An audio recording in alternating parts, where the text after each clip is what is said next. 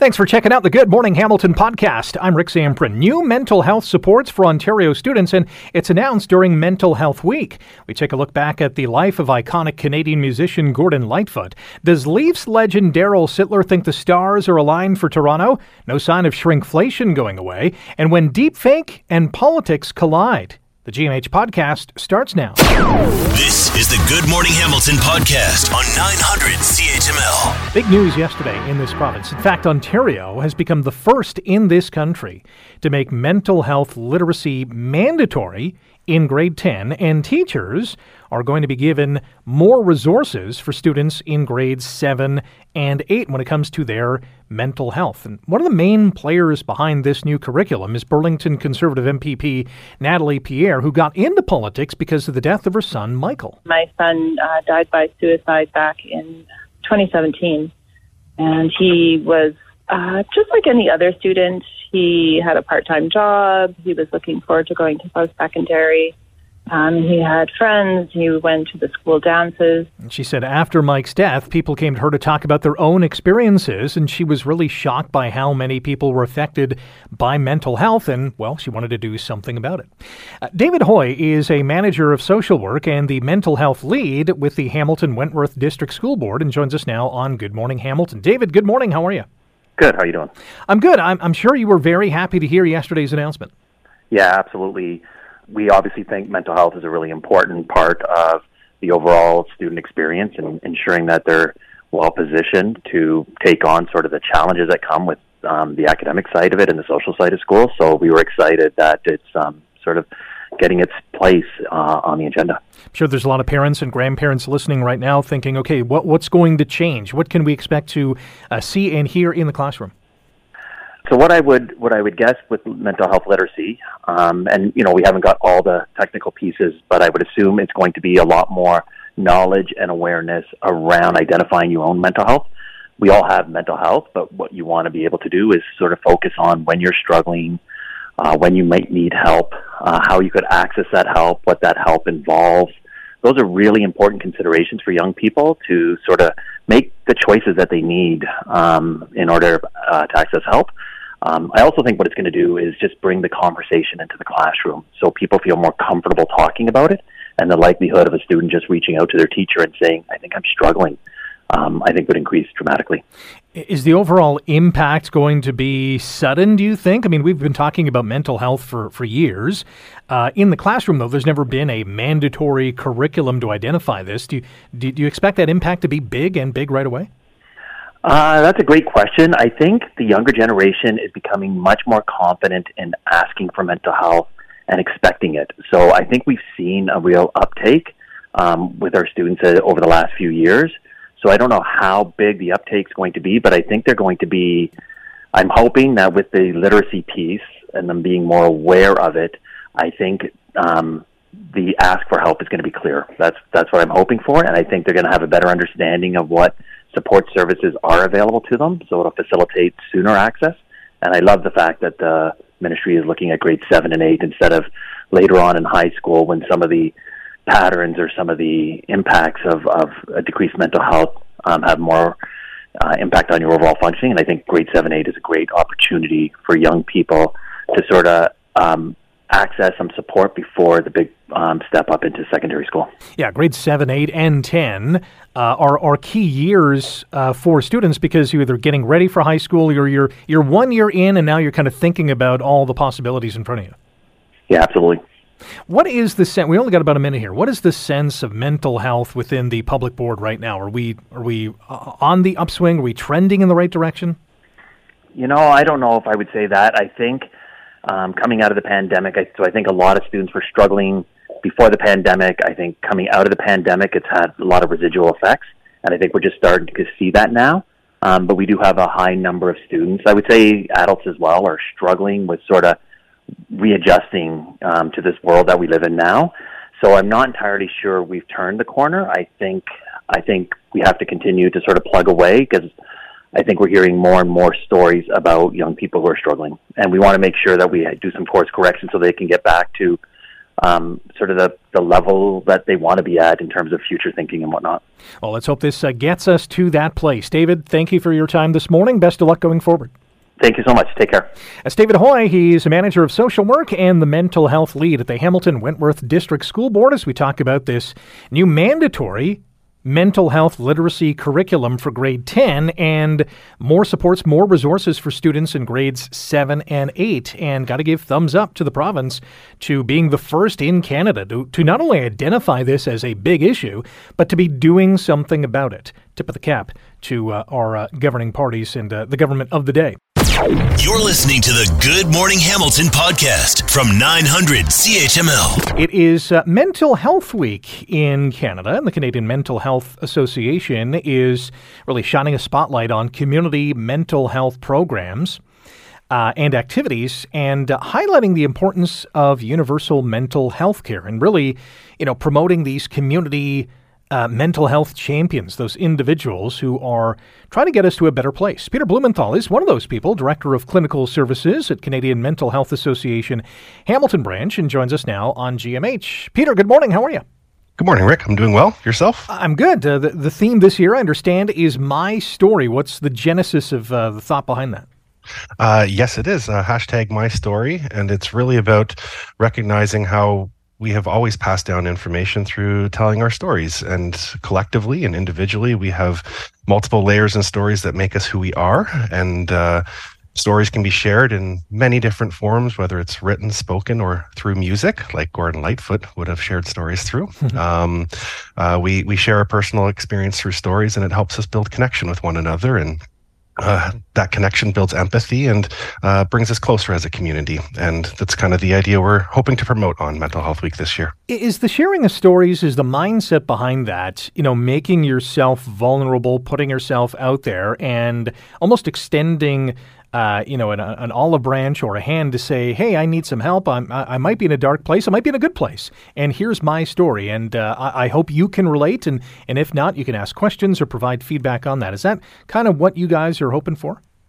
Uh, absolutely, and it's yeah, it's not always about telling our story to reach out for help, but sometimes it's also to inspire others to get help and build that connection. And when we do share our stories, there are numerous people that can connect to the emotions, the fears, the hopes that that are associated with those stories, and that can uh, that can inspire them to sometimes get help as well, and to just break down stigma and normalize the idea that you know we all have mental health, and sometimes when it struggles, we need some support, and that's okay.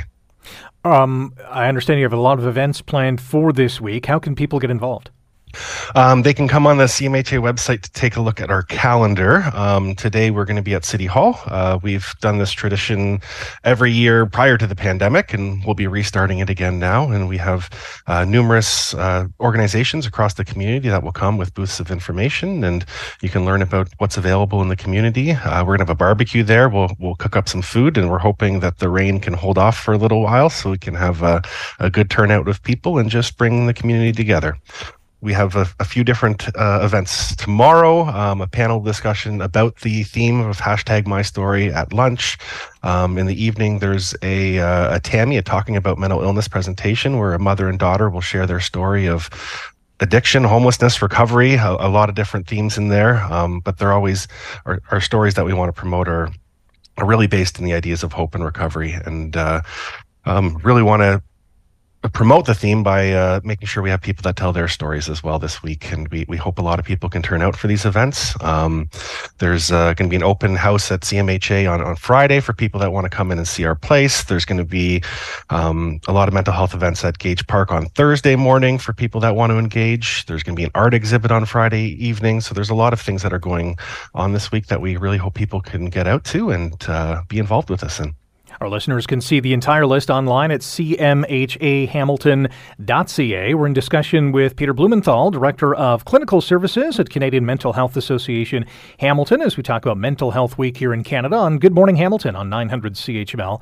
Uh, just yesterday, we found out that uh, Ontario has become the first province to make mental health lessons mandatory in grade 10, and uh, the school system is also going to offer new supports for kids in grades 7 and 8 how how giant of a leap is this? I saw that uh, link yesterday. That is a, a wonderful thing. Um, it's uh, mandatory is a pretty large uh, statement, and I think it's an excellent recommendation. We've we've done presentations in schools, and we've tried to work alongside our schools uh, every mental health week specifically, just to try to promote the messages of uh, how to live a healthy, uh, mental, mentally or mentally healthy life um, in our community, um, into the schools, into our education system, um, because we we really want to work on prevention as well, and it's really about promoting our mental health so that we don't become ill and we don't necessarily need to um, go through the, some of the pains and struggles that many of our community members have.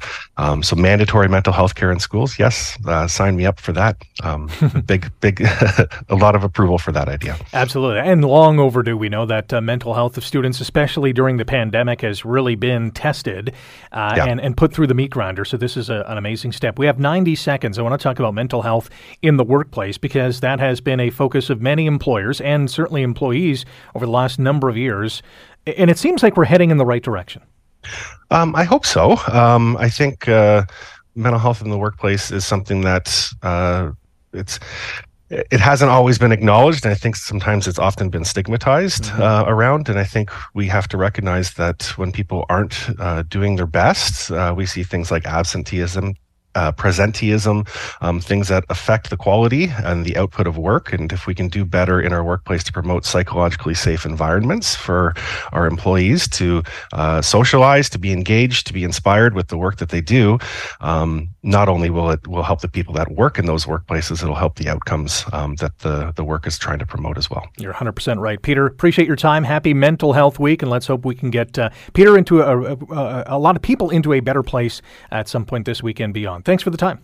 Thank you, Rick. I appreciate it. Peter Blumenthal, the Director of Clinical Services at the Canadian Mental Health Association Hamilton. Again, that full list of activities this week online at cmhahamilton.ca. You're listening to the Good Morning Hamilton podcast from 900 CHML. We are looking back at legendary Canadian musician Gordon Lightfoot he passed away of natural causes at a Toronto hospital yesterday evening at the age of 84. Born in Orillia, November 17th, 1938. He had several number one albums and songs and won 16 Juno Awards. And he also received a Lifetime Achievement Award at the Junos, which was presented by American folk legend Bob Dylan. There comes a time uh, when it, uh, uh, it has to be accepted and uh, seems proper to accept it. I want to accept it while I'm still going strong. The Canadian treasure is certainly going to be missed, and uh, the good news is his, his, music will live on. His magical music will live on. Eric Alper is a music commentator and a publicist and joins us now on Good Morning Hamilton. Eric, good morning. Good morning. And, you know, just to add about the fact that the music is always available, right now there are three songs on the United States iTunes top song chart. Uh, if you can read my mind, had jumped up from out of nowhere to number four. Sundown is number six, and the wreck of the Edmund Fitzgerald is number eight. So I think uh, his death is touching a lot of people, both fans and newfound friends too. You tweeted uh, last night he's one of the greatest singer songwriters that ever existed, and he will be missed. What made his songwriting ability connect with people? I think just you know being the right songwriter at the right time at the right place certainly helped, and I think you know you have been in in radio for a long time and you know that so much of it is just that. Um you know not only was he able to write about the Canadian experience and about railroads and highways and and what it's like to fall in love and what it's like to fall out of love um but the fact that he was at the right place in the 1960s and 1970s being in Toronto's Yorkville scene, specifically at the Riverboat uh, Club, where um, everybody from the folk roots world played people from Buffy Sainte-Marie to Joni Mitchell, um, Murray McLauchlan, Bruce Cockburn, uh, David Clayton Thomas before he landed in in uh, Blood, Sweat, and Tears, and Neil Young. And that was the people that he was hanging around and they influenced one another. I mean whenever bob dylan came up to toronto and had a moment he would go um, to that couple of blocks area where all the hippies were essentially. Um, so he helped craft that pop rock sound of the 60s and 70s that we all know and love. So many iconic artists like elvis uh, barbra streisand uh, really the list goes on and on who covered uh, Bob or uh, who covered Gordon Lightfoot songs, which is really a testament to uh, how much they enjoyed his music and how much they enjoyed his songwriting. Yeah, Bob Dylan said that um, I can't think of any Gordon Lightfoot song I don't like. Every time I hear one of his, it's like I wish it would last forever. That's pretty heavy stuff coming from um, you know, music's one of music's greatest songwriters ever. Um, and the breadth of the people that covered him from Judy Collins to the Grateful Dead to Olivia Newton John. And he even had a disco kind of EDM hit a number of years ago with Studio on 54 um, doing If I Can Read My Mind. I mean, that was a huge, huge club filler um, and uh, Billboard top, you know, top five on that chart. It just shows you how how open his songwriting was for not only interpretation, but I think sometimes the mark of a great songwriter is to be able to write a song in complete isolation away from everybody else and then having 40,000 people sing it back to you with their own personal experiences. And, you know, not only did I think he felt that love from the other songwriting community, but also from this country, um, bestowing him awards like the Governor General's Performing Arts Award and getting inducted into the Songwriters Hall of Fame and getting honorary doctorates from universities and colleges across Canada. Um, he just ran the gamut. So you really can't talk about uh, the the modern era birth of Canadian music without mentioning Gordon Lightfoot in the first one or two names that you have to talk about. Talking about Gordon Lightfoot with Eric Alper, a music commentator and publicist on Good Morning Hamilton on 900 CHML. Everyone has an opinion about their favorite Gordon Lightfoot song. What do you think is at the top of most people's list?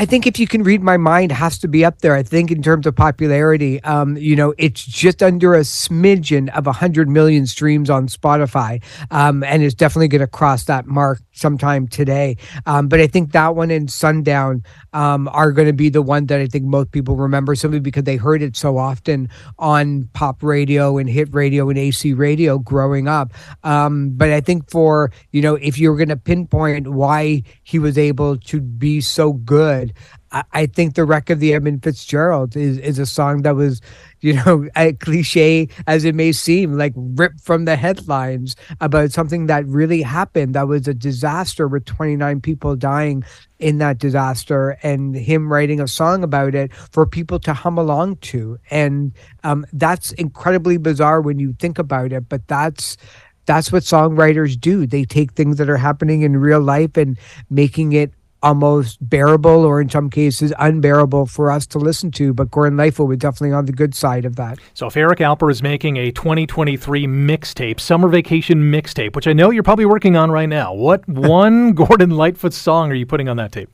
Um, I, I think "Rainy Day People" um has to go up there. I, I adore that song. Um, it, it's it's it's so it's so symbolic personally.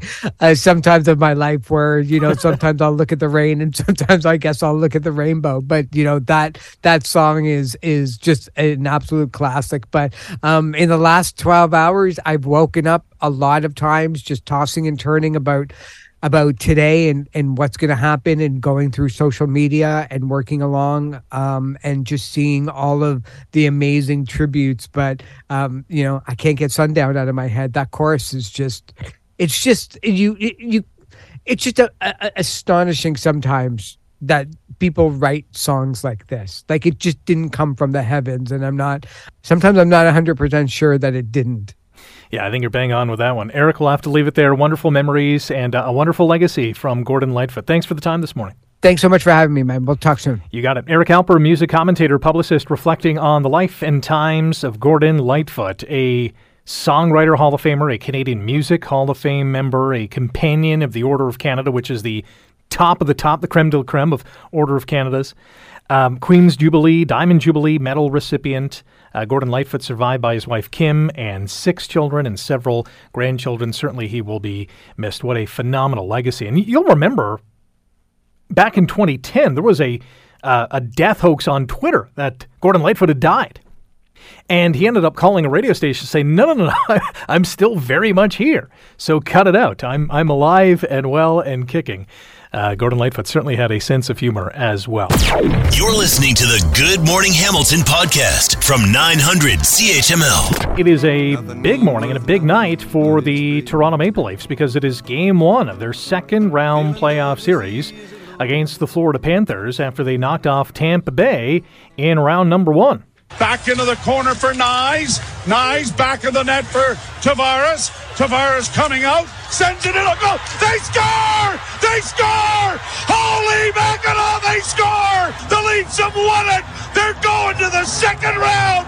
Do you believe this? Holy mackerel! Joe Bowen on TSN 1050 with what has been an iconic call of that iconic goal by Johnny Toronto scoring in OT to push the Leafs into round two. Are the stars aligning for the Maple Leafs this season? Well, let's ask our next guest. He is a Toronto Maple Leafs legend, spent 12 seasons in the blue and white, 916 points in 844 career games with the Leafs. Darryl Sittler, Leafs legend, joining us here on Good Morning Hamilton. Darryl, good morning. How are you? Uh, good morning to you and all your listeners. Uh, yeah, we're all excited to get the next round going, and uh, let's see what happens. As a long suffering Leafs fan, I still can't believe they're into round two. I mean, 19 years is a long time. What do you think was the biggest reason that this year's team finally got over that hump? Well, it's probably a combination of a few things. I mean, we have a really good hockey team. We had a good hockey team the last few years. Uh, if you look at how we lost in previous seasons, uh, the other team would get a break uh, uh, here or there. And uh, for this year, we've been getting a few breaks. Uh, the goal that Johnny Tavares scored, uh, you know, he shot it at the net, went off their defenseman's leg and in.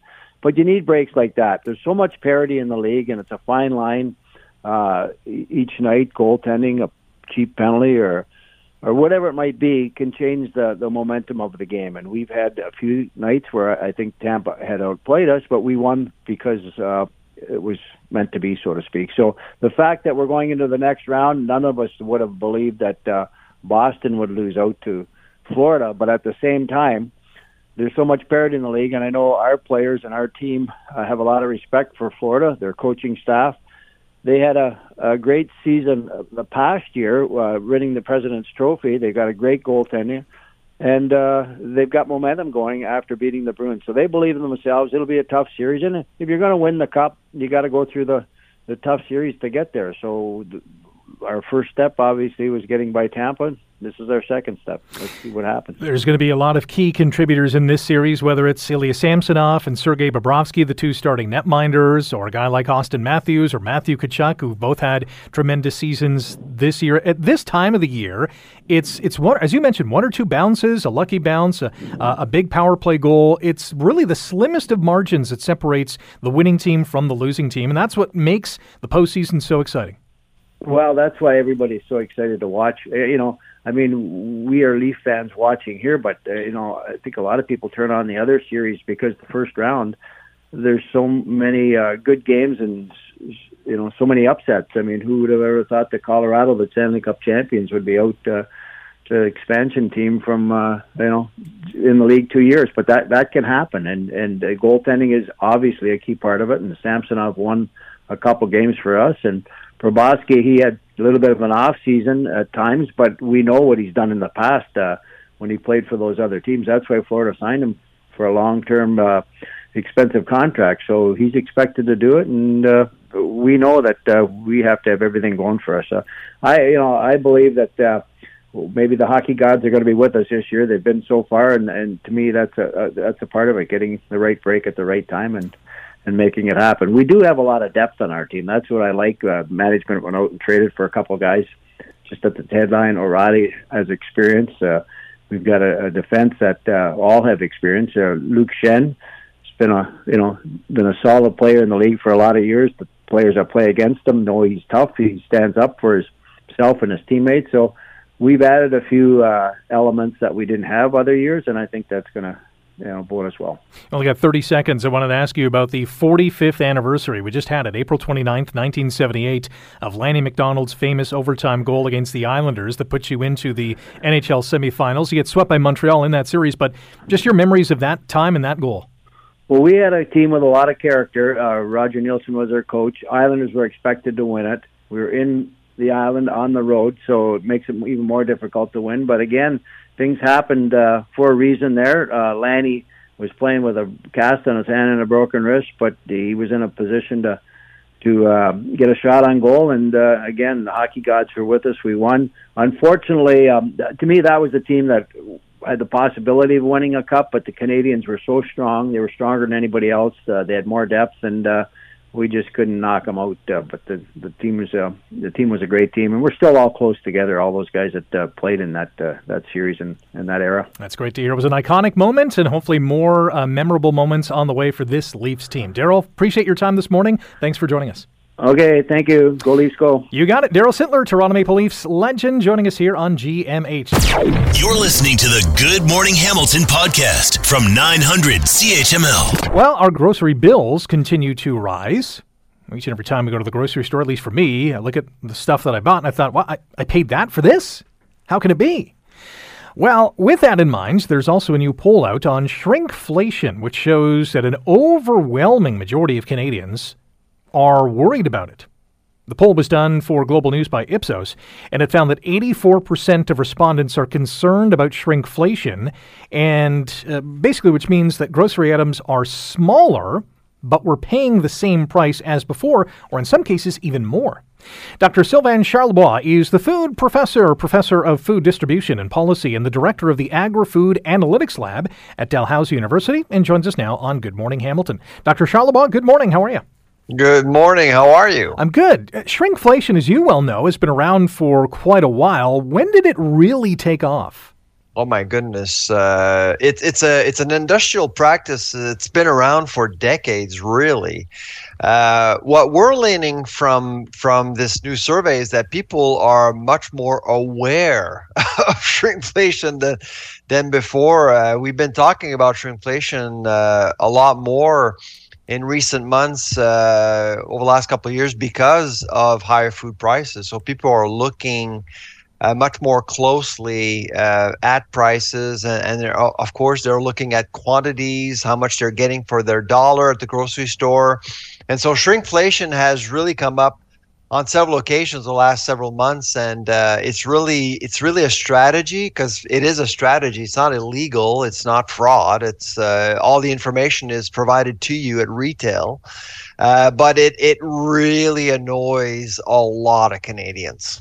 Are there more items that are more common to be shrinkflated so to speak well, if you have to think about uh, all, all of the food products that are sold uh, package essentially. So uh, if there is packaging is involved, uh, you're likely going to see a product that has been shrinkflated. You, you you've seen less of that in in the fresh uh, section, although we're starting to see uh, some shrinkflation cases in produce, uh, for example, in strawberries, uh, I've heard that uh, in some parts of the country we're seeing smaller containers uh, to uh, sell to people who live alone or to elderly couples who may actually be eating less. That's the excuse that we're using in the industry. But uh, you're basically getting fewer strawberries for for for the price uh, that you would pay for a larger container essentially so they're they're shrinking containers and and, and getting consumers to change their methods their ways Dr. Sylvain Charlebois is our guest on Good Morning Hamilton on 900 CHML, the food professor and the director of the Agri Food Analytics Lab at Dalhousie University. We're talking about shrinkflation on the show today. Uh, is it going to get worse? Are we going to see more and more products, more and more packages shrunk, and those prices staying the same or getting even higher? Uh, typically, we see uh, waves of shrinkflation cases when commodity prices go up, which is exactly what happened uh, over the last couple of years uh, with uh, COVID and, and, of course, last year with Ukraine. those those issues I would say are behind us. So we're expecting fewer cases moving forward over the less over the next five years or so. We are expecting fewer cases, but uh, we are expecting uh, that strategy to continue. My concern, my I have two concerns about shrinkflation. Really, one, are we actually measuring the impact of shrinkflation on inflation itself? Uh, now, Statistics Canada has argued that they they do measure the impact of inflation, but we haven't seen any evidence of that. That's my first concern. My, my other concern is that shrinkflation can actually cost you way more than just getting less for your money because in, in, some cases let's take ice cream for example uh, if your if your container is under 500 milliliters uh, it becomes, uh, according to the Canadian Re- Revenue Agency, it becomes a snack. And if it is a snack, you get taxed on it at hmm. retail. You don't necessarily notice at the, at the till at the grocery store, but you are charged a tax. And depending where you are in the country, it can vary between five to fifteen percent more bars, uh, snack bars. If if if in the box you get five instead of six, which is another case of shrinkflation, you get taxed on it because it's considered a snack as well. So those are things that really concerns us in terms of how our fiscal policies are basically making uh, shrinkflation a worse problem than it is right now. Can't believe they're messing with our ice cream, Dr. Charlebois. Exactly.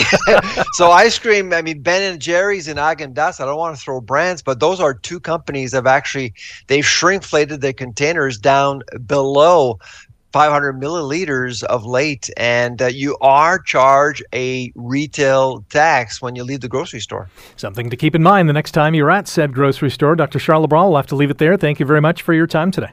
All right, take care. Bye bye. That is the food professor, Dr. Sylvain Charlebois, the director of the Agri Food Analytics Lab at Dalhousie University. Shrinkflation, not only real, but it seems to be affecting uh, each corner of the grocery store and probably will so for some time. You're listening to the Good Morning Hamilton podcast from 900 CHML. Let's switch gears here and talk about uh, the world of politics and deepfake. Because as we know, and as we grow accustomed to using and seeing artificial intelligence uh, at work or at home, there are concerns that deepfake could impact the political realm. Well, how so? Let's ask our experts. Carmi Levy, technology analyst and journalist, and joins us now on Good Morning Hamilton. Carmi, good morning. How are you? Great to be here, Rick. I'm well. Thanks for having me. Uh, let, us just lay the foundation here. What What is mm. deepfake? So deepfake is uh, any uh, multimedia content. So it could be audio, could be video uh, that uh, is looks real but isn't. So it's basically a fake. So, for example, you can see a deepfake of Joe Biden would have him saying things that he would never say, but it looks like him because it uses artificial intelligence. It, it's a trained system that takes footage of him and then sort of puts it back together saying things that he would have never said. So, you know, if you lean in closely, you realize, ah, it just doesn't sound perfect. It looks a little bit off. But for the uninitiated, it's like, well, that's good enough. I'll take that at face value. Now, pair that technology with the world of social media or even the online world where not everything you see and hear is true. This could be used, and in some cases already being used, to coerce or entice potential voters to say, "Hey, look at this candidate. Look what this person said. How how could you vote for this individual?" I hate to freak everyone out first thing in the morning, but it's already happening. The Republican Party is already using uh, AI generated ads, and there is a disclaimer in the corner there, so you have to look for it, but it's there. Uh, their first ad, it's called Beat Biden, and basically it shows a dystopian America, how terrible America is under under Joe Biden, uh, but none of it is real. All of those images are generated by AI. The entire thing is a construct. So, but the thing is, it gets out there on social media, and as we know, and you and I have talked about this many times, people consume what they what they what they see on on social media without checking, without filtering, without validating or verifying. And so they see this, they take it as gospel, and then they share it. And and sort of the the the, the echo chamber continues to intensify, all based on content that isn't even real. Um, so anyone who has an agenda, and politics is is rife with that, of course, uh, can can you know easily spread viral misinformation and disinformation. Uh, and by the time that correction is issued, it's too late. It's already out there. We've already already dissected it on social media. The pitchfork wielding mob has already spoken, uh, and there's no going back for it once that untruth is out there. Is there any movement to create a new set of rules to say, hey, listen, uh, you know, despite a little disclaimer in the corner, we need something more? Well, the good news here, Rick, is there actually is. It's called Bill C 27, and it is a proposed law. It's working its way through the House of Commons now here in Canada that would uh, create guardrails or rules, regulations, as well as consequences for for crossing those lines um, in Canada on the appropriate or inappropriate use of artificial intelligence. And so, uh, you know, be, because it's so far from actually becoming law, we don't quite we don't know what those final rules will look like. But the fact that there's even something in the pipeline gives me a little bit of hope that hmm, maybe the Canadian government kind of recognizes this as an issue. We should get out ahead of it. So we're not quite there yet, but we're we're moving in the right direction, which is better than I can say for a lot of other countries, which literally don't have any pending legislation at all. So for once in its life, Canada seems to be leading the charge. Good for them. There was a uh, an election uh, in Denmark last year in which one of the parties, called the Synthetic Party, uh, actually used ran a candidate led by an AI chatbot, and they named it Leader Lars, uh, which is funny yet scary at the same time. Yeah, I mean, it was interesting. I, I think they were trying to send a message. And the reason that I, I didn't lose sleep over that one, I actually found that kind of refreshing, was that they were upfront about it. And I think as long as you're upfront about the technology that you're using as part of your messaging, then I think then it, it, it leaves it open for the rest of us to decide either you know you know we accept it or we don't. We know where it's coming from. It's when you're not that upfront about it. It's when parties start using ai based imagery and ai based messaging in ways that aren't obvious where they don't put the disclaimer on where they don't put it in their very name that's where I think we have some very moral and ethical blurry lines to deal with, uh, and we we haven't really dealt with them. Almost every day, there's a new tool that's being released. Everyone's trying new and cool and different things, um, and and and we're we're going to have issues with that. Right? We are going to cross lines. Someone was uh, there was a new tool called Midjourney that you know these folks were playing with on Reddit, and they were creating images. And one image of the Pope uh, wearing a white puffy jacket got out um, and in, on social media, everybody thought it was real, and people were freaking out about it.